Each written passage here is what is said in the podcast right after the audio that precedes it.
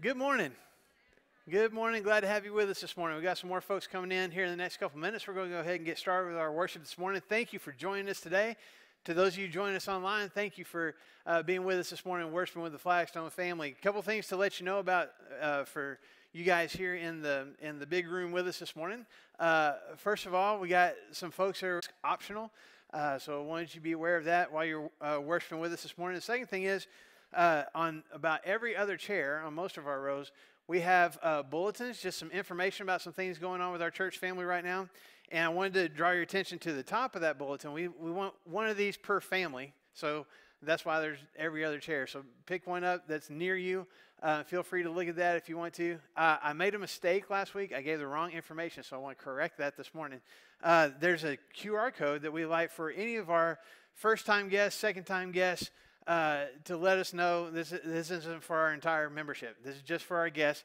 Uh, if you would take a second to click on that, um, and there's just a, a, little form to fill out, give us some contact information for you. And again, as I said last week, we're not going to be bombarding you with phone calls or trying to come by your house or anything. Uh, we just want to know who you are and that you came, and we want to say thank you for coming. So take a minute to do that. It won't take you about 30 seconds to click on that QR code.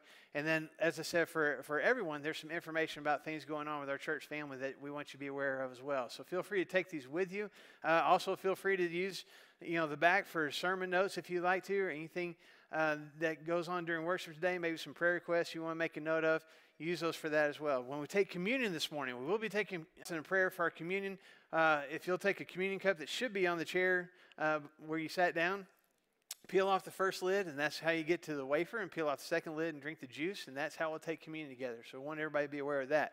The last thing is, for those of you with uh, I guess, third grade and younger, from babies to third grade, uh, at any time this morning during our worship service, if you want to take advantage, uh, you can go right out these doors, right across our lobby to the check-in area, and we have volunteers ready to uh, to take your kids back to our children's center, and they can have uh, children's worship and activities and and um, classes and snacks and all those kinds of things for them while you can, while you're worshiping with us at any time this morning. And then if you do want to keep your kids in here with you, that's fine as well. We have some activity bags out in our lobby, and uh, you're welcome to, to get one of those for your kids. There's you know some activity sheets and crayons and maybe even a, couple of snacks in there as well. So feel free to go right outside these doors into our lobby and grab one of that. I think that's all the housekeeping things to share with you this morning. Um, we're going to be singing praises together today. We're going to be spending time with the Word together today, and I'm just excited to be worshiping uh, together with you this morning. We started off, at least here in, in uh, Rogers and Bentonville area, we started off our, our school year uh, earlier this last week, and so uh, kind of getting more into a routine. We don't want our worship time to just feel routine, though. I know uh, for for some of us have been coming here for a while. We kind of have maybe a set way of doing things. And I want to invite you this morning to really try to experience worship uh, and, and really get into the songs, not just with your voices, but with your hearts. Really focus on the words, really focus in when we, when we pray together, and even just in conversations with, with each other. Just soak that up and, and, and be wrapped up in connecting with each other and being connected in God's presence as we worship together this morning. So let's pray to God. Pray. God, thank you so much for today. Thank you for the blessing of being able to meet together here in this room, to be able to meet together in this building with all the, the kids that we have here, and being able to meet even with folks online that can't be here with us, but they're in, in with their hearts and, and their minds as well. We're just so thankful, God, to be able to worship you today. So we ask, we ask as we, as we begin worship that you would you would clear our minds and our hearts of, of anything that would distract us from being here in your presence right now. There's things we'll probably need to do after worship is over with today. There's things that have happened over the last week that are maybe weighing us down. There's things that are coming up this week that we seem to have a hard time just getting out of our minds. And God, I pray that you, through your Spirit, would, would cleanse our hearts and our minds right now so we can be focused on being here and, and uh, feeling your presence all around us and being connected with each other as we worship. So let that happen during the songs we sing, during the prayers we offer, during the time we spend in your word. Let us be uh, touched by you. Let us be um, let us be drawn closer to you. And God, if there's some changes that need to be made, let that happen today as well. We give this morning to you, God. We pray all these things in the name of Jesus. Amen. Well, please stand up with me as we worship this morning. I will call upon the Lord, who is worthy to be praised, and so shall I be saved from my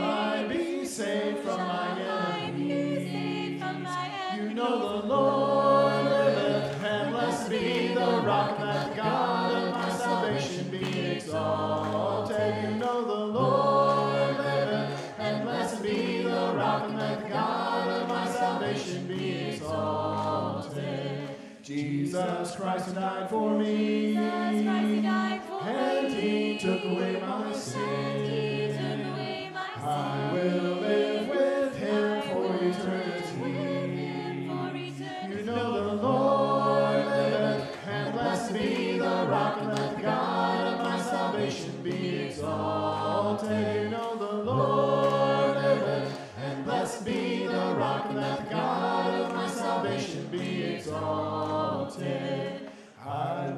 Kala.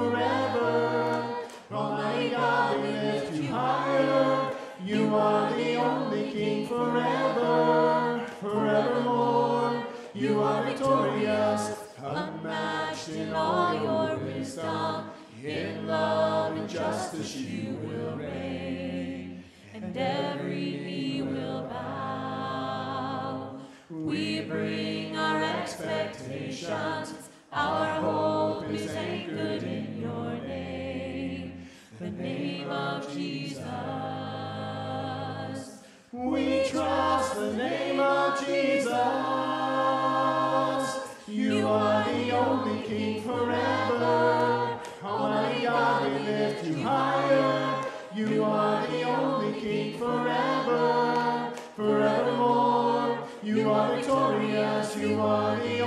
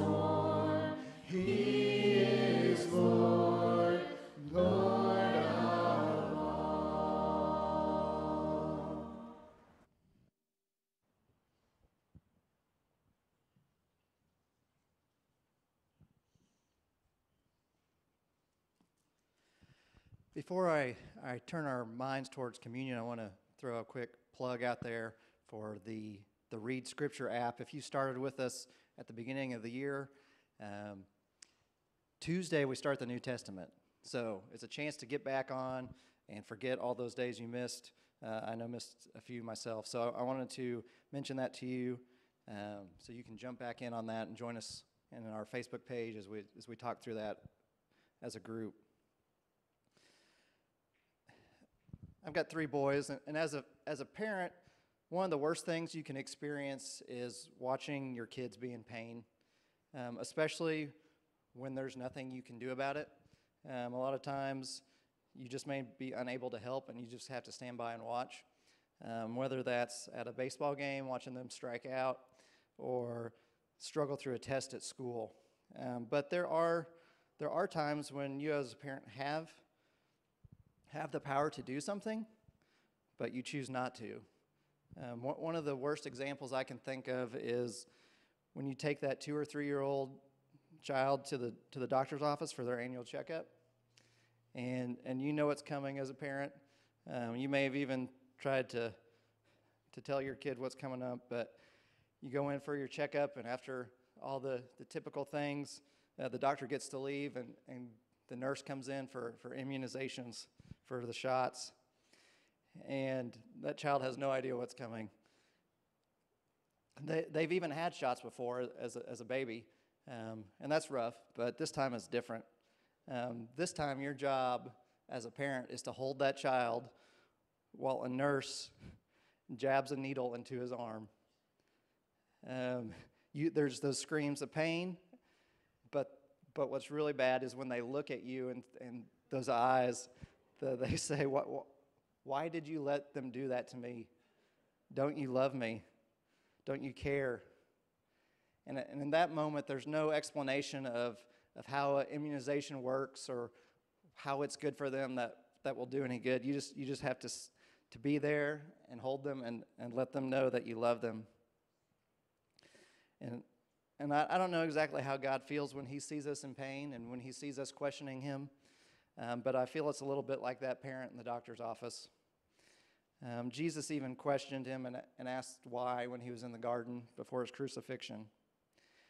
And at this time, we, we celebrate that God showed his love for us uh, by, by allowing Jesus to endure that pain, uh, that terrible pain, a cruel death, but a temporary death, um, because God knew what was on the other side for us. In Romans, Paul says that at just the right time, when we were still powerless, Christ died for the ungodly. Let's pray.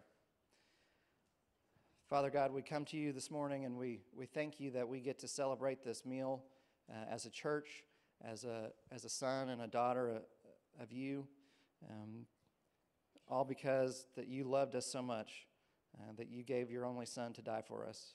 Uh, God, we, we question you and we don't understand everything, and we, we probably won't ever understand until we see you in heaven. Help us to, to put our faith in you and to trust you and to understand that your love uh, covers all. It's in Jesus' name we pray. Amen.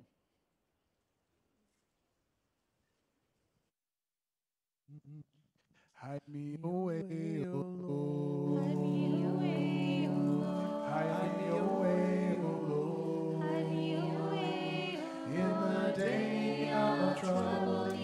shadow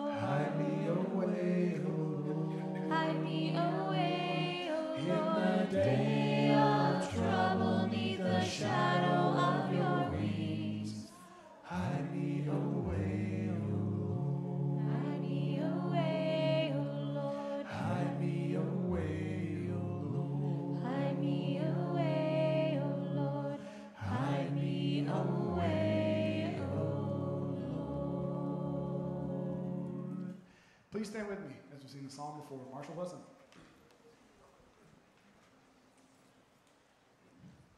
Faithful love.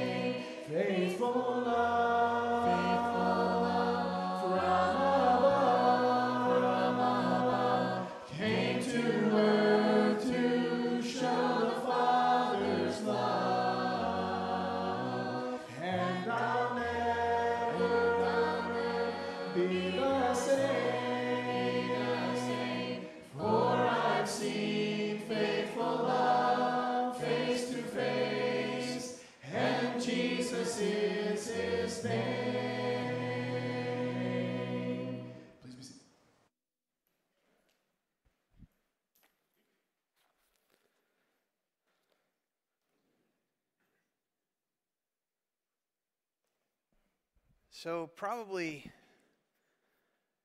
oh man, I don't even know how many years ago 12, 13 years ago, we took our family uh, with on, on, a church uh, ski trip to Crested Butte, Colorado. I don't know if any, how many of you have ever been to Crested Butte. Sure, it's a wonderfully nice uh, ski resort. We didn't have we didn't have an awful experience. We didn't have the best experience there. Uh, and the thing was, we had our three boys.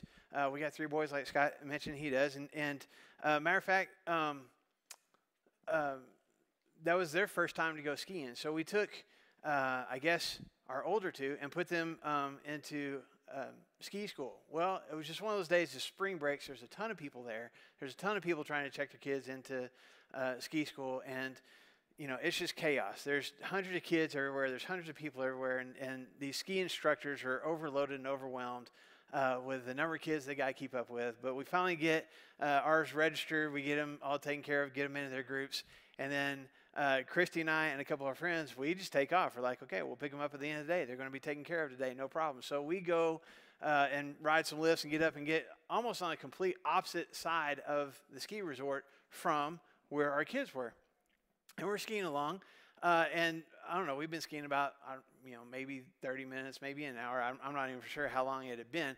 Um, and I get uh, a phone call, uh, and I happen to hear my, my phone ringing, and, you know, my jack, and I pull it out, and it's, it's my buddy Justin. And I answer, him, I'm like, hey, buddy, what's up? And he's like, hey, I was just uh, down here at the, at the base walking past the first aid station, and Ethan, Ethan's my oldest son, Ethan's just sitting there at the first aid station. I was like, oh my gosh, is he hurt?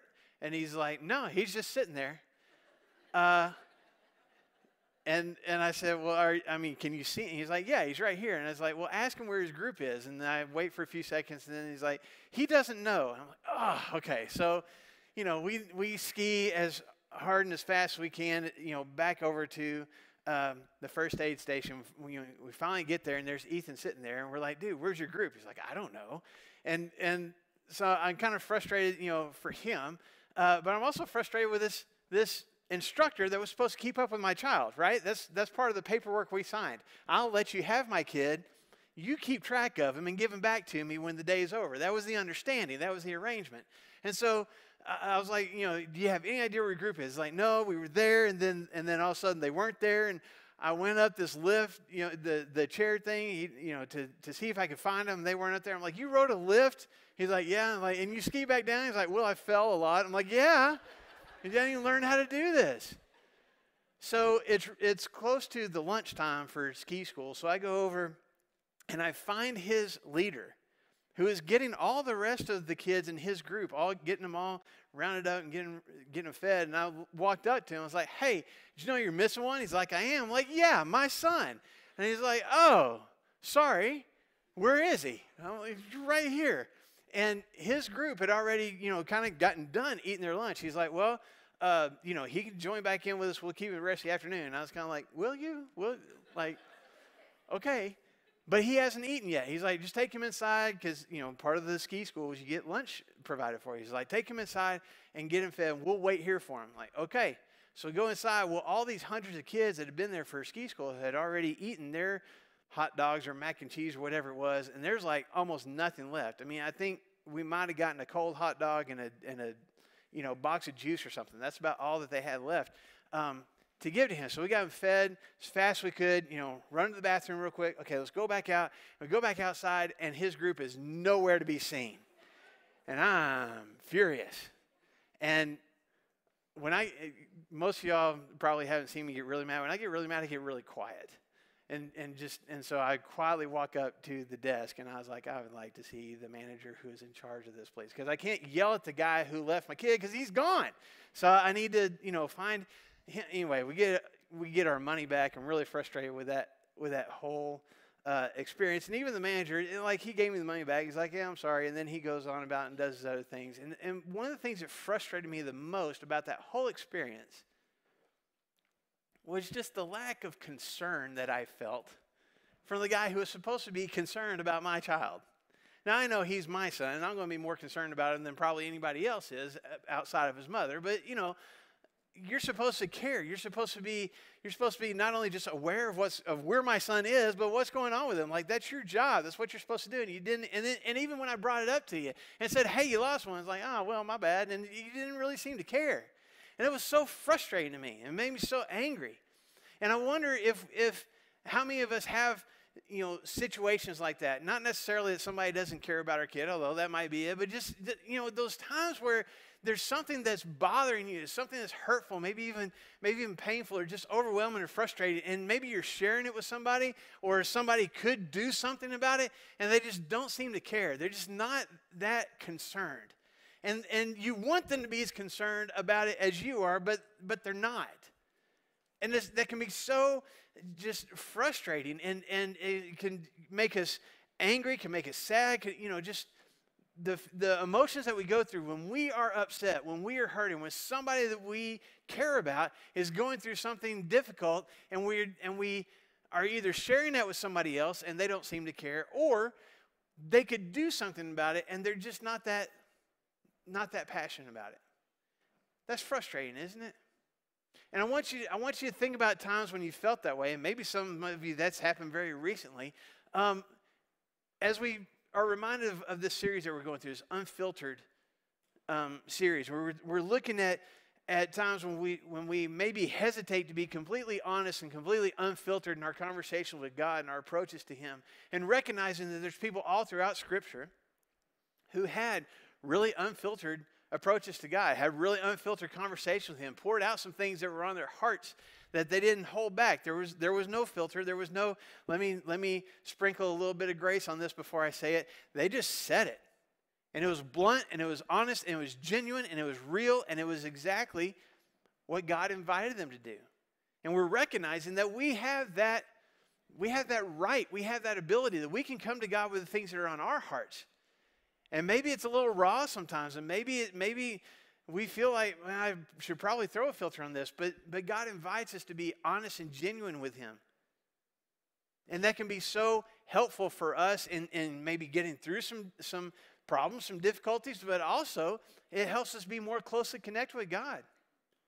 And so that's what we've been working on these last few weeks of, uh, of finding out different aspects of our lives where we can have a little bit more unfiltered approach to God. We're going to do that again today and, and look at times, uh, a couple of times in Scripture where people were honest with God and they really were honest about kind of challenging God, asking His, his awareness of what was going on in the world around them, what was going on in their own lives and if he actually even cared about what was going on. So, so let me give you a couple examples of that. There's multiple examples in Scripture, but I'll give you a couple examples this morning.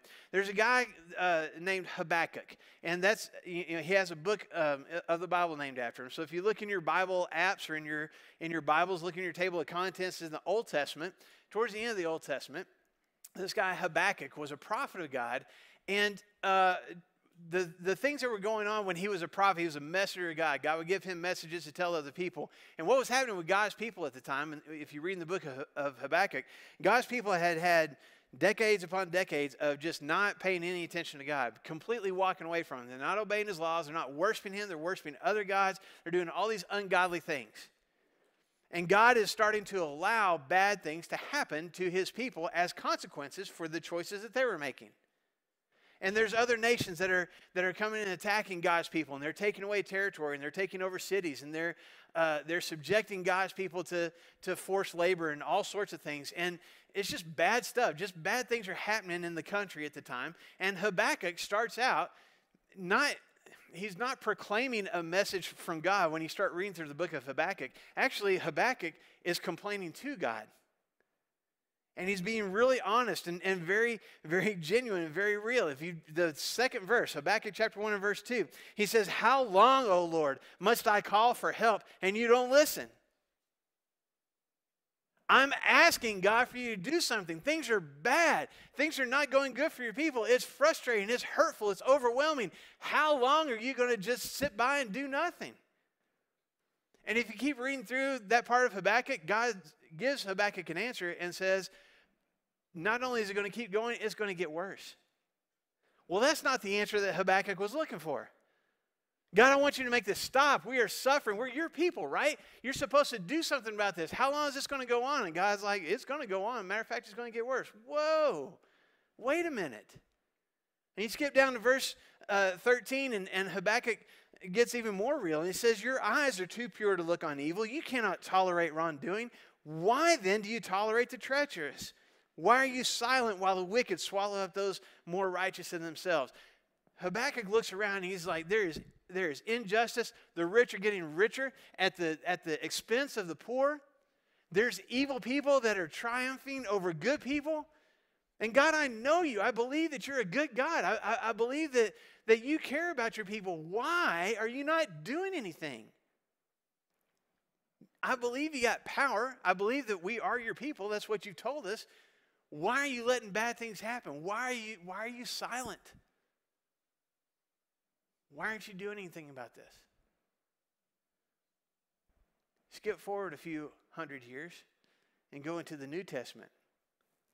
Matthew, Mark, Luke, and John, those four books of the Bible the New Testament, talk about the life of Jesus when he was here on this earth. And in the book of Mark, in chapter 4, there's a story that's told that Jesus with his disciples, and he's on a boat with them. It's at nighttime, and he is worn out from all the things he's been doing, and he falls asleep. He's in the front of the boat, and he falls asleep.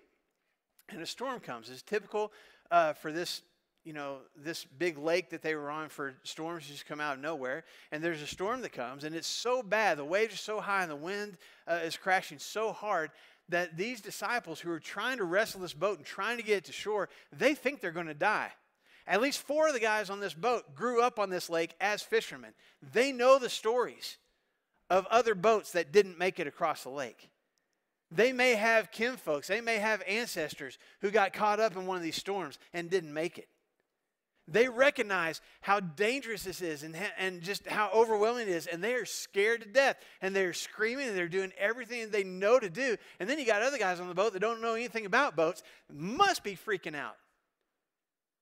And while the storm is raging, while the winds are blowing, while everything is chaos, there's Jesus asleep. And after these guys had done everything they know to do, after the, I, don't, I don't know if they were paddling, I don't know if they were taking, putting sails up, bringing sails down, trying to steer, whatever they were doing, after they'd done everything they know to do, they were just crying out. And they come and they wake Jesus up in, in Mark chapter 4 and verse 38. Says, He was sleeping on a cushion. The disciples woke him and said to him, Teacher, don't you care if we drown? How can you sleep in a moment like this? Wake up. Do you see what's going on? Do you see the waves? Do you see the wind? Are you, uh, how, do, you even, do you even care, Jesus, about your own safety? Do you, could you care less about our safety? We think we're going to die. And in both of the, well, if you keep reading the story, Jesus gets up and he basically looks at the wind and says, Stop it, and it does. And everything's fine. And if you look at just these two things I share with you, Habakkuk and Jesus' disciples, I mean, these, these two events happened 600 years apart from each other. And it's kind of different circumstances in which these things happen, but there's one particular similarity that they have. There's one thing that they have in common that I want us to focus on this morning. In both of these situations, with Habakkuk and, and God's people hundreds of years ago, and, and with uh, Jesus' disciples in the storm, in both situations there was, there, was, there was frustration, there was fear, and there was this, this feeling of, of being just unsure. Not just about the circumstances that they were going through, not just about the situation itself, but being unsure of whether God was even aware of what was going on. Whether God even, even cared what was going on. And both, both asked the same question. Maybe not the same words, but, but the same basic question. God, don't you care? Don't you care? Don't you care what's going on right now? Don't you care what, what I'm going through? Do, I mean, does it even register? Do, do, you, do you see that I'm scared? Do you see that, that bad things are happening? Do you, do you even recognize that I don't know what to do? Have you ever asked this question? Or at least thought it? Have you ever kind of second guessed and wondered if you're allowed to ask this question? I want to remind you I believe with all my heart that we are allowed to vent to our God when things are hurtful, when things are overwhelming.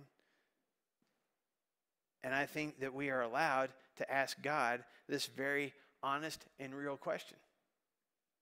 Sometimes that's the question God, don't you care? Don't you care about what's happening? And it's not even it's not even blaming God. I mean, sometimes we struggle with that. We talked about that a few weeks ago, and we talked about when, when unfair things happen And, and sometimes we wrestle with wanting to blame God. Why are you doing this to me? Or why are you allowing this to happen to me? But this is a little bit different this morning. This is a little bit different, a little bit different focus, a little bit different perspective. It's not that I'm necessarily blaming God for what's happening. I just want to know if He even recognizes what's happening. I'm not saying it's His fault. I'm just saying, does He even realize it? My frustration with that ski instructor was not just that he lost my kid. I mean, that was frustrating. There's a whole bunch of kids, and it was a disorganized system. My bigger frustration was the fact that he didn't even seem to register, he didn't even seem to care. I wrestle with that sometimes, with that question with God. I'm not necessarily blaming him for things. I mean, I know Satan has power in this world. I know Satan has control, and, and there's evil in this fallen and broken world. I recognize that. But sometimes I just, I, I wonder if God even notices. Does God even sense that I'm going through something that's difficult for me to handle? And if you go back to ancient cultures that worship different gods and goddesses, the answer would be no. Those gods and goddesses didn't care. They had their own lives that they were concerned with. The only time they cared about uh, human beings was when you know they wanted something from them. They really didn't care about what was going on uh, in the in the lives of humans, and and that same mindset I think even pervades in our culture nowadays. We got a whole bunch of folks that struggle with faith, struggle with even believing in God, and they and they challenge us. They challenge us with you know if if there is a God how do you know that he even cares? Look at what's going on in the world. If your God cared, would he be allowing some of these bad things to happen? I mean, just look at things that are going on in the world right now. I mean, we could look at, at the situation that's happening right now in Afghanistan, where innocent people are being, are being imprisoned, being tortured, being killed. We have people who are, who are just random people who are suffering uh, from this virus that just, this COVID virus that won't go away. We have, we have racism, we have injustice, we have people being mistreated for just the, the color of their skin. We have, we have homelessness, we have people's just basic human rights being taken away from them. We had divisiveness uh, in, our culture in all sorts of ways, whether it's political or, or gender identity, or there's just all sorts of things that we're just scrapping and fighting about.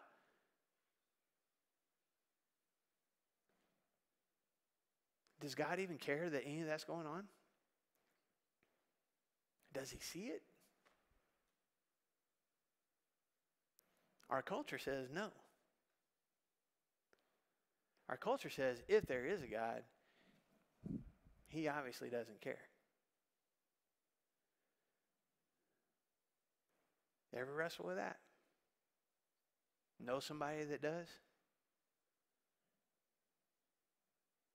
I want to address that for a few minutes this morning.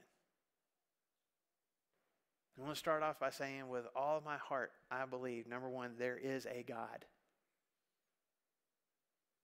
There is a God. I'm convinced of it.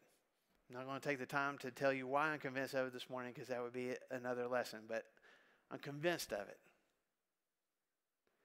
And number two, I'm convinced that He absolutely does care.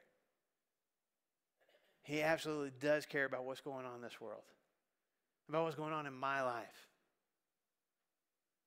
And I can show you that through just even just a couple of scriptures this morning. If you go to the book of Psalms, that's in the Old Testament again, the book of Psalms in chapter 10.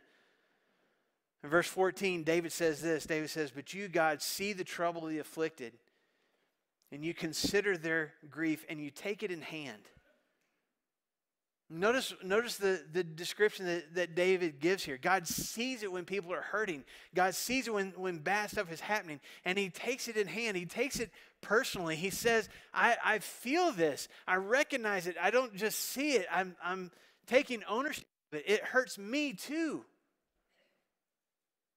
I believe that God takes it personally when people in this world are hurting. I believe God created this world to be a perfect world with no suffering and no hate and no anger and no sin. And sin messed that up. Satan brought sin into this world, and we have been participating in it ever since. And because of that, there is war, and there is disease, and there is hatred, and there, there is hurt, and there is pain. and there's suffering.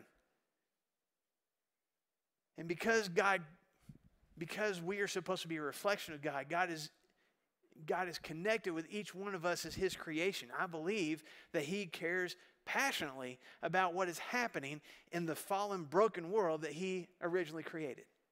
Does that make sense? He takes it personally. He sees it when there's suffering in this world. But God also cares not just about the world, He cares about me, He cares about you. He cares about us as individuals. Go back over to the New Testament, the book of John. In John chapter 10, Jesus describes himself as a shepherd and his followers um, as, as sheep. And one of the most one of the most beautiful verses here, and I, will be honest with you, I never paid attention to it until I was first doing uh, youth ministry at Southside Church of Christ in Rogers, and we were in at Green Valley Bible Camp, and Reagan Price talked about this scripture with a whole bunch of high school teenagers uh, at senior week, and I had never paid attention to it before, and it is something that I go back to often now. It's John chapter 10, verse 3, when Jesus talks about being a shepherd, going and, and taking care of his sheep. When he goes to the sheep pen to get his sheep, he says he calls his own sheep by name and leads them out. And just the fact that he says that, that that shepherd, I mean, that may not mean a whole lot to us, but back in, in the culture that Jesus lived in, there were a bunch of shepherds and they would all keep their sheep. It'd be like going to the stockyards. There'd be a whole bunch you know you go to the stockyards a whole bunch of whole bunch of cows from a whole bunch of different farms right? Same thing with sheep back in jesus day. There'd be a whole bunch of flocks of sheep all in this big sheep pen and there would be watchmen that would be watching during the night making sure that nobody's stealing sheep and all that kind of stuff. But the shepherd when he would come to, to get his sheep he would only want to take out his sheep. He's not taking out everybody else's sheep he's just getting his. And Jesus says that the, the good shepherd, he comes to the sheep pen and, and they open the gate for him and he calls out his sheep and he, and, and he doesn't just go through and look for like some kind of mark or some kind of brand or something. He calls them by name. I don't know what names were back then. Fluffy, Woolly, come this way. I don't know what the names were, but the shepherd would call them. But folks, look at look at what Jesus is describing there. He knows his sheep by name. He knows everything about them. He knows that this sheep likes this kind of grass and that sheep gets scared around running water and this sheep you know, we got to do something when the storms come. And he knows everything about them. And Jesus is basically saying, I know that about you. I know your name. I know everything about you. I know all the things that make you happy. I know all the things that scare you. I know all the things that make you frustrated. I know all the pain that you felt. I know all the triumphs that you celebrated. I know you. I care about you. Do you see that? I believe that my God cares about his creation. And that he takes it personally when anyone in his creation that he created is hurting. And I believe that God knows me. And he knows when I'm hurting and he cares. He's hurt when I'm hurt. He cares about me.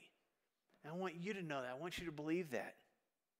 And it's not wrong to ask the question, to, to wonder sometimes if he really cares. But I hope, I hope that we can help this morning when that thought comes, when that question gets asked, that we can even answer for ourselves, yeah, he does. He does care. And, and I, to help to help us do that, I want us to be mindful of three truths this morning about ourselves and our relationship with God and how He sees us that can help us when those times come when we wonder if God is actually even concerned about what's going on in our lives. And I'll be honest with you, some of these are, are similar to some things I shared with you before, but I want to invite you this morning, write these down. Use that bulletin that's in your chair, write them down in your journal, in your Bible type them in your phone, take a snapshot of it when, when it comes up on the screen. I want you to, to be reminded of these things. I want these to be things that you can look back on when the times come, and they will come, when the times come when you wonder, does God really care about what's going on in my life? You can be reminded of these three things. Number one, I am significant. I am significant. I'm, I'm not unimportant. I'm not just nothing. I matter. I mean something. Not just other people, I mean something to God. Jesus said in Luke chapter 12, uh, beginning verse 6, he said, Are not five sparrows sold for two pennies? I guess they were back then. I don't know who's buying sparrows, but yes, okay. Bird, five birds are worth two pennies. Yet not one of them is forgotten by God. Indeed, the very hairs of your head are all numbered. Don't be afraid. You are worth more than many sparrows. How, how many, I don't know, guesstimate, how many sparrows are there in this world? They're so common that you could buy them for a couple of pennies back in Jesus' day. And God's aware of every single one of them. And Jesus says, You are worth so much more than a bunch of birds. He says, Every single hair of your head is numbered. I don't know that number, but God does. What's he saying? God is intimately aware of everything about you, everything about me.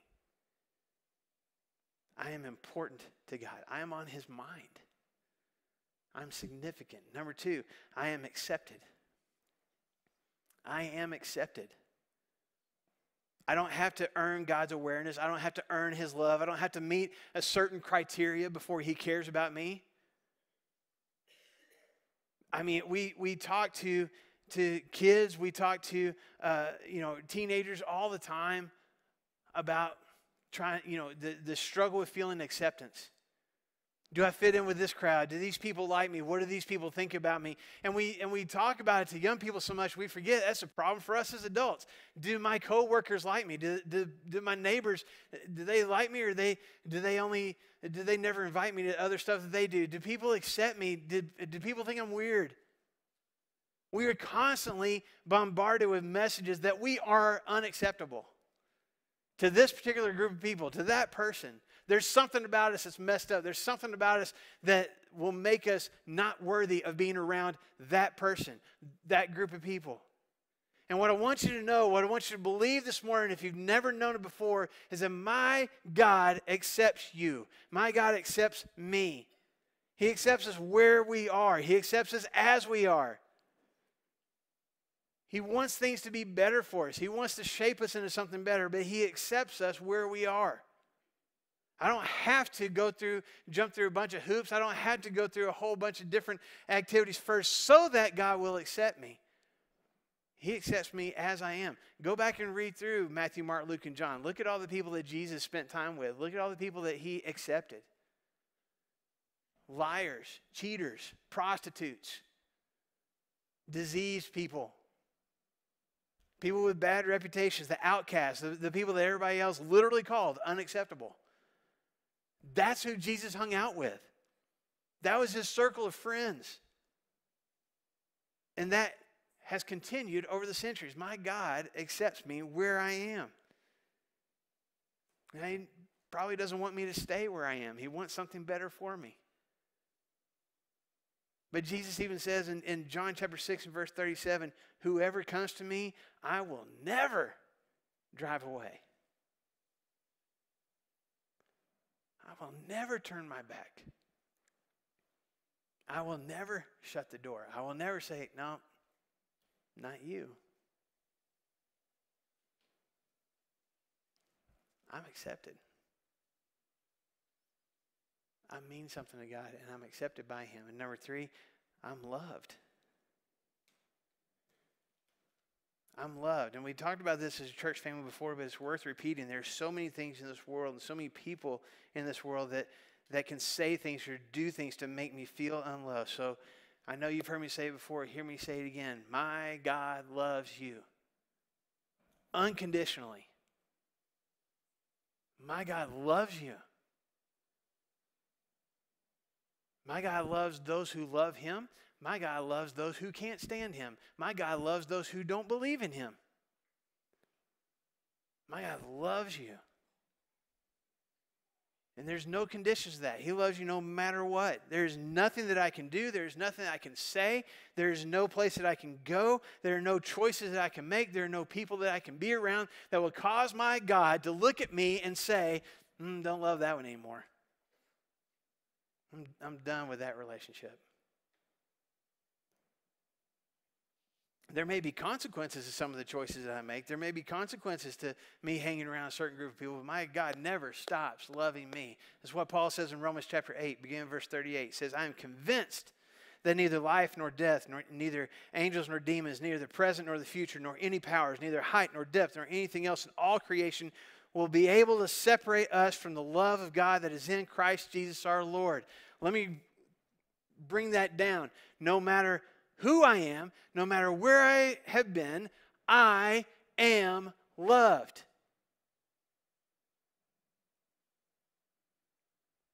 I matter to God. I'm accepted by God and I'm loved by him. And if I can if I can believe those things to be true, if I can know those things to be true, that's going to help me when those times come when I wonder if God cares when I wonder if God's paying attention.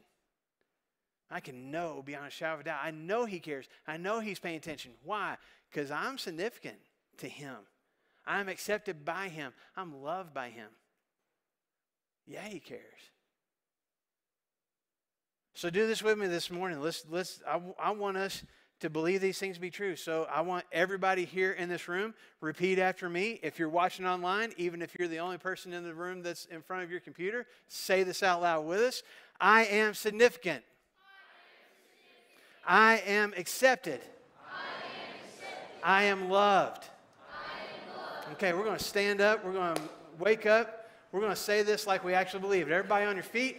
I wish I could see everybody at home right now because they're going to be standing in their living rooms, in their bedrooms, standing up on the couch, saying this together right now. I am significant. I am, significant. I am accepted. I am, accepted. I am loved. I am loved. Say it like you believe it. I am significant. I am, significant. I am accepted. I am. I am loved. I am loved. Man, I hope you believe that. I hope you believe that because it's true. Y'all can have a seat. Maybe that's something you need to repeat to yourself every day. Maybe that's something you need to go over every day in your mind, at least for a while, at least till you get past whatever it is you're going through right now. But don't ever doubt, folks, don't ever doubt that my God cares. Because you're significant to Him. He accepts you where you are, as you are, and He loves you no matter what. Now, even if I know those things to be true, that doesn't eliminate the question, does it? Even if I know those things are true, there's still sometimes where I just struggle with, okay, I, I know those are true, but, I, but I'm still wondering. What do I do? What do I do when I still wonder if God cares? Let me give you some action steps real fast. I'll go through these real quick this morning. When I ask the question, when I am, am wrestling with the question, does my God actually care? Here's some things I can do. First thing I can do is, is I can remember. I can remember what we just said. I can remind myself that I am significant, that I am accepted, that I am loved. I can remind those things of myself, to myself. Maybe I have them on a piece of paper. Maybe I have them on my phone. Maybe I have them posted up somewhere where I can be reminded because it's so easy to forget. It's so easy to forget that my God accepts me, that I'm significant to Him, that I'm loved by Him, especially when things are not going well.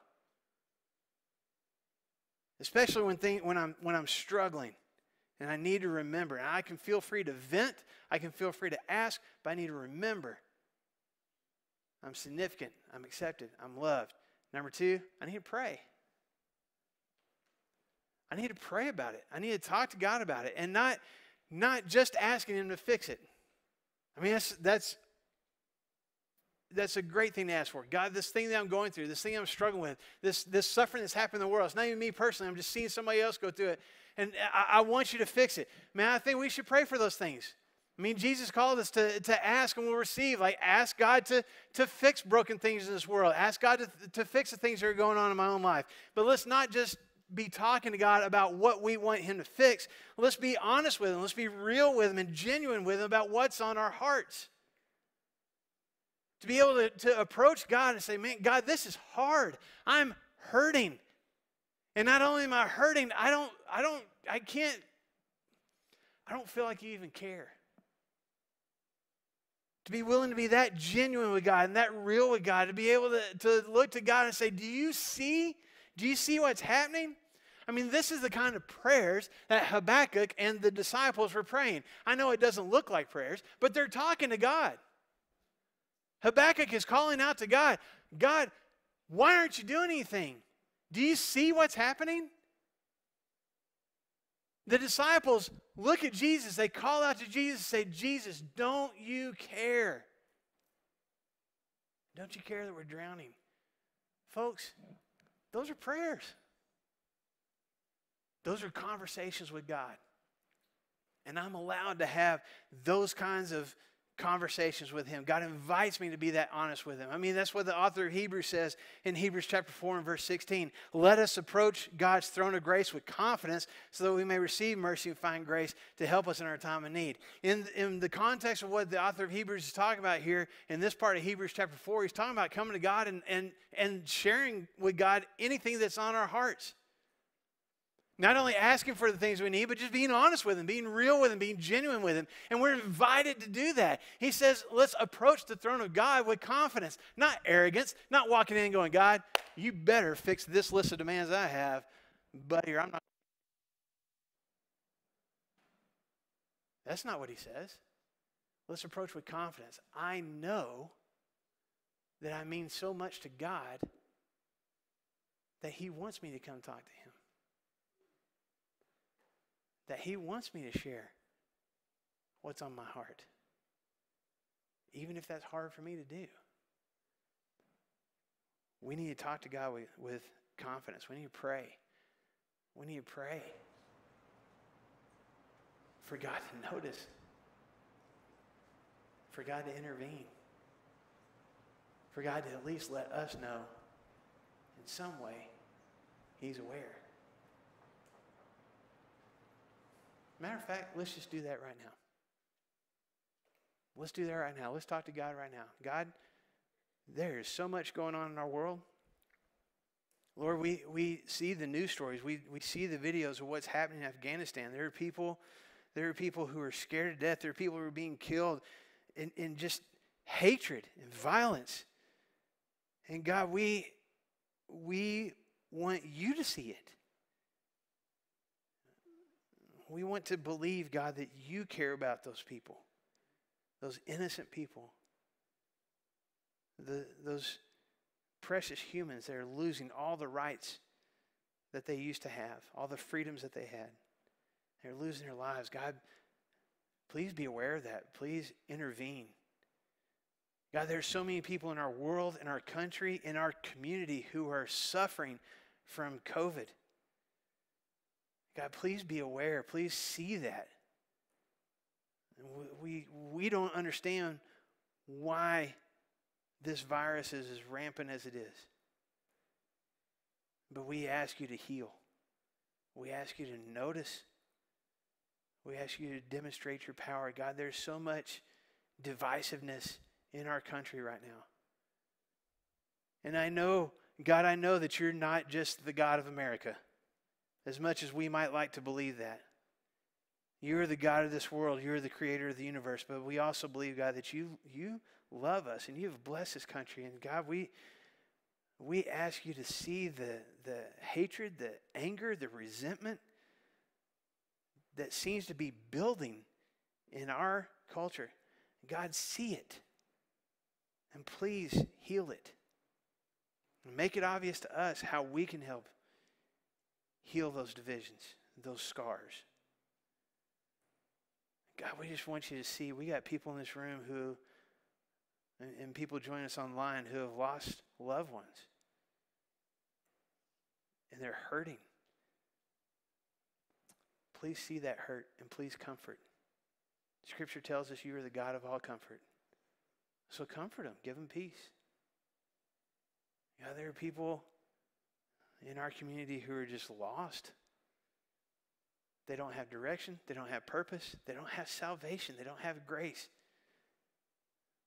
And I believe that, that you want all of us, all human beings, to be saved, to spend eternity with you. So, God, lead them to us, lead us to them so that we can help get them connected to you. Oh God, we just want you. We want to know that you care. We believe that you do. We just want to we want to sense it. We want to know it today. We thank you for allowing us to vent to you, to pour our hearts out to you. And we pray these things, believing that you're listening through the name of your son Jesus. Amen. Let's remember and let's pray. And number three, let's trust. Let's trust that God does care. Let's trust that He is aware. Let's trust that He has a plan. Let's trust that, that He can rescue, that He can heal. Let's trust that He, even if He doesn't, uh, even if He doesn't take the storm away, He'll walk with us through it. Even if He doesn't steer us around the desert, He'll carry us through it. Let's trust that. Let's believe that. You go back to Mark chapter 4 one more time. When, when the disciples come to Jesus and they ask him, Don't you care if we drown? And he, and he in verse, uh, Mark chapter 4 and verse 39 says, Jesus gets up and he calms the wind and the waves. And then verse 40, after he's calmed everything, he says, He says to the disciples, Why are you so afraid? Do you still have no faith? And I have always thought, when I've looked at that scripture, when I've looked at, at that question of Jesus, do you still have no faith? I have always assumed that Jesus was talking about, do you not believe that I that I could calm the waves? Did you not believe that I could calm the wind? And I've, I've wrestled with that recently. I even had this conversation with, with Brandon earlier this week. I'm, I'm kind of changing my perspective on the question.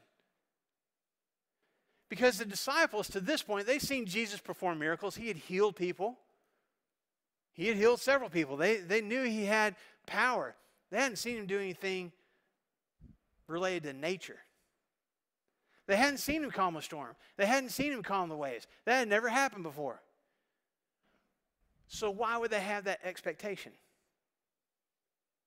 If you go back and look at verse 38, their question is not, Jesus, why are you sleeping? Will you not calm the storm? That's not the question. The question is, Jesus, why are you sleeping? Don't you care that we're going to drown? There was no expectation on the disciples' part for Jesus to do what he did. So when Jesus has a question, do you not have faith? Maybe it's not, maybe he's not questioning their faith in his power. Maybe they're questioning his compassion. Maybe they're questioning whether or not he's even aware of what's going on in their lives. Does he even care? Maybe the question, do you even care that we're going through this storm? Their lack of faith and their lack of trust was not a lack of trust in Jesus' power over nature. Maybe it was a lack of trust in his concern over their lives. Does that make sense? And I need to work on that myself. Trusting, trusting, believing that God does care. Maybe my lack of faith and my lack of trust in God is not a lack of trust and lack of faith in his power to do something, but a lack of faith and lack of trust in his willingness to do something. And his awareness that, that something even needs to be done. And it's a conscious decision, folks. Trust is, is me choosing to believe in something that I may not be totally sure about. It's me choosing to believe, man, I, I wonder if God cares. You know what? I believe He does. I believe he's concerned. I believe he sees what I'm going through. I believe he, I, am significant. I believe he accepts me. I believe he loves me. I believe he's concerned about what's going on in my life. If I will remember those things, if I will pray about those things, be honest with God about those things, and I will trust he actually does care, that's going to help me when the question comes. God, do you really care? I know you do because I remember that I'm significant and I'm accepted and I'm loved. And I'm, I'm being honest with you. I'm being honest with you. I'm struggling right now. But I trust that you're already aware. You see it. And you're going to do something about it. Or you're at least going to carry me through it. You know, one of the guys on the on the boat that night was a guy named Peter. And Peter, honestly, you know, he grew up on the lake. He was a fisherman. He's probably one of the guys that had done everything he knew to do to try to get out of that storm. And my guess is he's probably one of the guys that was trying to wake Jesus up and wondering why in the world Jesus didn't seem to care about what was happening. And I wonder, I wonder if Peter thought about that storm when he wrote some words in, in his letter decades later. It's a book at the end of your Bible. It's called First Peter. In 1 Peter chapter 5, Peter challenges us with this. He says, Cast all your anxiety on him because he cares for you. And it's interesting in the original Greek language that this scripture is written in, that word cares, same word the disciples used in the storm. Lord, don't you care? A few years later, Peter's like, Yeah, he does. He does. He cares. So give him my worry. Give him my fear. Give him my apprehension. Give him my stress. Give him my wondering about the future. Give him my self doubt. Give him all those things. Hand those things to him. Why?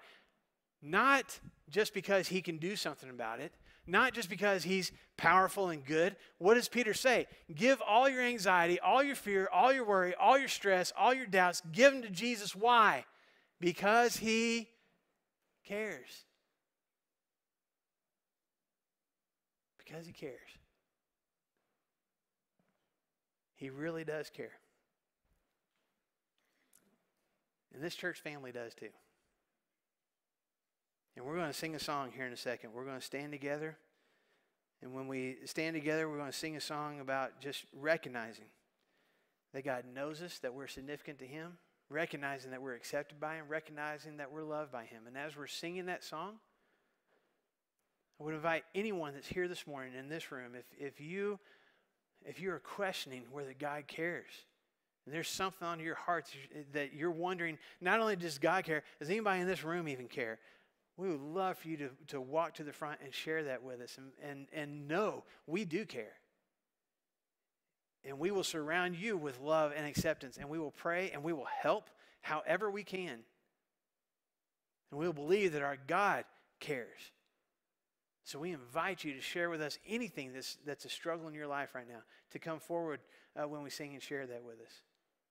And if that's difficult, if it's difficult to walk up in front of everybody, I want you to know that one of our shepherds is going to be available right here uh, at the back of the room. And if you would rather not walk up in front of everybody and just go back to the back, we've got a shepherd or two that'll be ready to, to talk with you, maybe even go somewhere private so you can share with them.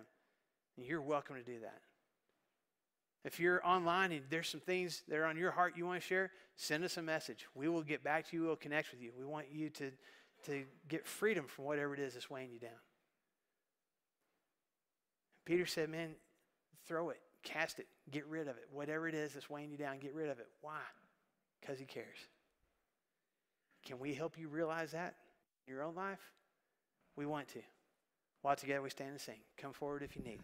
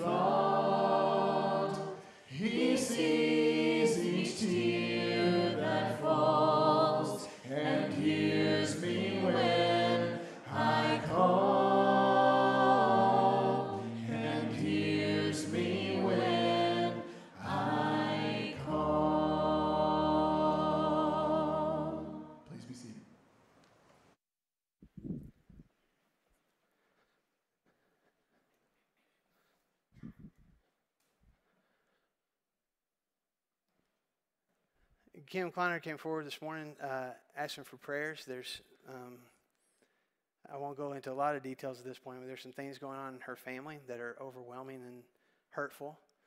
And um, she just wants prayers for that this morning. She wants peace uh, with that this morning. Just feels overwhelmed by it. So we're going to pray uh, for her. And uh, she's gone to visit with one of our shepherds and get, you know, some more, be a little more open uh, about some things that are going on. So just we just appreciate your prayers uh, for for her uh, and for her family this time. Let's pray, and then um, Brandon's got some things to share with us before we wrap up our worship this morning. God, we believe that, that you are that you are the God of all comfort. We believe that you are the great healer, and uh, we just pray that um, that you see um, the hurt that Kim is feeling right now, and that you would would move quickly to rescue her from that hurt, and whatever um, can be done to um, heal what's going on in her family, uh, that you would make that obvious, and God, that you would just you would know how to make her whole and give her peace. So pray for that at this time, and however this church family can help, uh, we want to do that as well. So make that obvious to us, and um, we believe you're listening, and we believe that you're already moving to answer. We pray these things in the name of Jesus. Amen.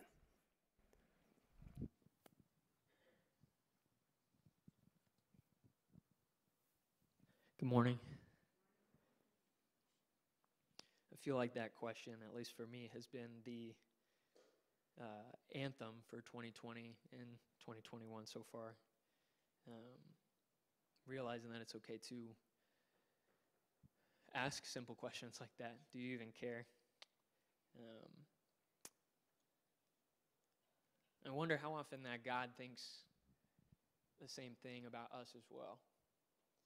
If we ask God, man, what are you, what are you doing? Are, are you there? Do you care about us?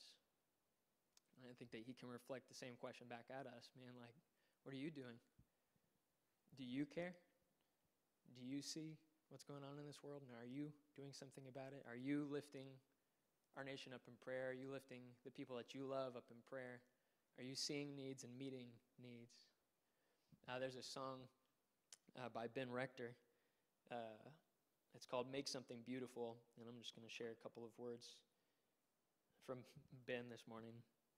He says, Please let me make something beautiful, something in this world that makes that reminds us that there's good in this world, a thing that reminds us th- that there's still something out there worth fighting for. Because just it feels like this world has gone crazy and it's spinning faster and cheaper than ever before. And it just feels like there's nobody that cares that it's getting worse. Let my life be something wonderful. Let my life be something beautiful. Let me make something beautiful, something that reminds us that there is good in the world. And we can do that as Christians. We can provide that good and reflect the good Father at the same time as well. A couple of things to mention as we're wrapping up in worship. Uh, we need to keep the Bales family in our prayers as uh, Lori's grandmother uh, passed away this morning at 1230 um, shoot her a text and let the, the family know that uh, we're thinking about them as well. Uh, Lori's grandmother was like a mom, and her uh, grandfather and grandmother basically raised her. So please uh, keep them in your prayers. Uh, keep the McSpadden family in your prayers as well. Kelly's father um, is in the hospital with COVID, um, and as they're looking at the recovery process, trying to uh, move forward and see what that looks like as well. Um, on a slightly lighter note, there is uh, the option to give, just like we have every week, and I think that they're going to put that up there. Uh, you can give online, uh, you can live personally. Uh, there's uh, places to place your uh, money outside to be able to give to Flagstone and the things that we're accomplishing here in this community. So please prayerfully consider your gift as that moves in along a lot of ways. Um, so please be in prayer for that as well. just like uh, we talked about today in communion. Uh, the Read Scripture uh, campaign that we started in January is still is still moving forward. Uh, I won't ask for a share of hands, but I know that there are many, many, many of us that are at least attempting or at least going for uh, this Read Scripture campaign. The Read Scripture campaign, if you don't know what that is, or if you're new to this family, uh, is we're reading the Bible from cover to cover in almost 365 days. Uh, right now, we're in the um, well, can you call a portion of the Bible the trenches? We're in the trenches right now as we're finishing up uh, uh, Chronicles and just getting getting ourselves ready for the New Testament. And uh, if you're like me, it's like, man, this is this is slow slow rolling. I'm ready to get to Jesus, uh, and we're almost there. Uh, the the the pivot point, the most important parts of Scripture, which is Jesus' life, Matthew, Mark, Luke, and John. It starts on Tuesday. So if you're like me and you've fallen behind maybe a little more behind than you would like to admit on stage. This is a this is a cool moment where we can say, man, you know what? That that was great. Uh, maybe you didn't didn't keep up the habit like you wanted to keep up, or maybe you fall fell completely behind, or maybe you never even started. This on Tuesday, that's an opportunity to say, you know what? Five minutes a day, I'm going to spend with my heavenly Father. Five minutes a day, I'm going to say, you know what? I'm going to make this five minutes the most important five minutes of my entire day. Uh, and it's been really cool to see all of the comments and see everybody that is really pouring out in this Read Scripture stuff. So if you want to find out more information about that, uh, go to our Flagstone Facebook page. And in the Groups tab, there is Read Scripture with Flagstone. If you have any questions about that, please feel, free to email Marshall or myself. Uh, it's just our names at flagstonecoc.org. Uh, and join with us. Uh, we've got uh, hundreds of participants that are reading the Bible uh, with us. Uh, and you could ask anybody in this room that's going through that and say, man, this is a blessing. Uh, creating habits like that are just one little steps at a time that create just a big option. Here we are uh, in month eight out of 12, and we're starting the New Testament, and what, a, what an accomplishment to get to this moment. Thank you guys so much for being here with us today. And let's continue to be upfront and honest with our Father and ask Him these questions. And God, what, what are you doing? do you even care? And allow Him to ask us that same question back Do you care as well? Are you seeing people with my eyes? Let's pray, and then we'll end in worship. Father, thank you for your Son. Father, thank you for your ears. That God, that we, tiny humans, this specks on this earth, that God, you be mindful of us, that you hear us and you listen to us. And God, I pray for each and every single one of our hearts that our hearts can break in what breaks yours, that our eyes can see people the way that you see them, and that our hands can move to help others in the way that your hands do. God, thank you for this church family, and let us be the hands and feet of your Son. Thank you for everything that you do for us. And it is in your name we pray. Amen. Amen. Let's all stand up for one more. We'll be on our way.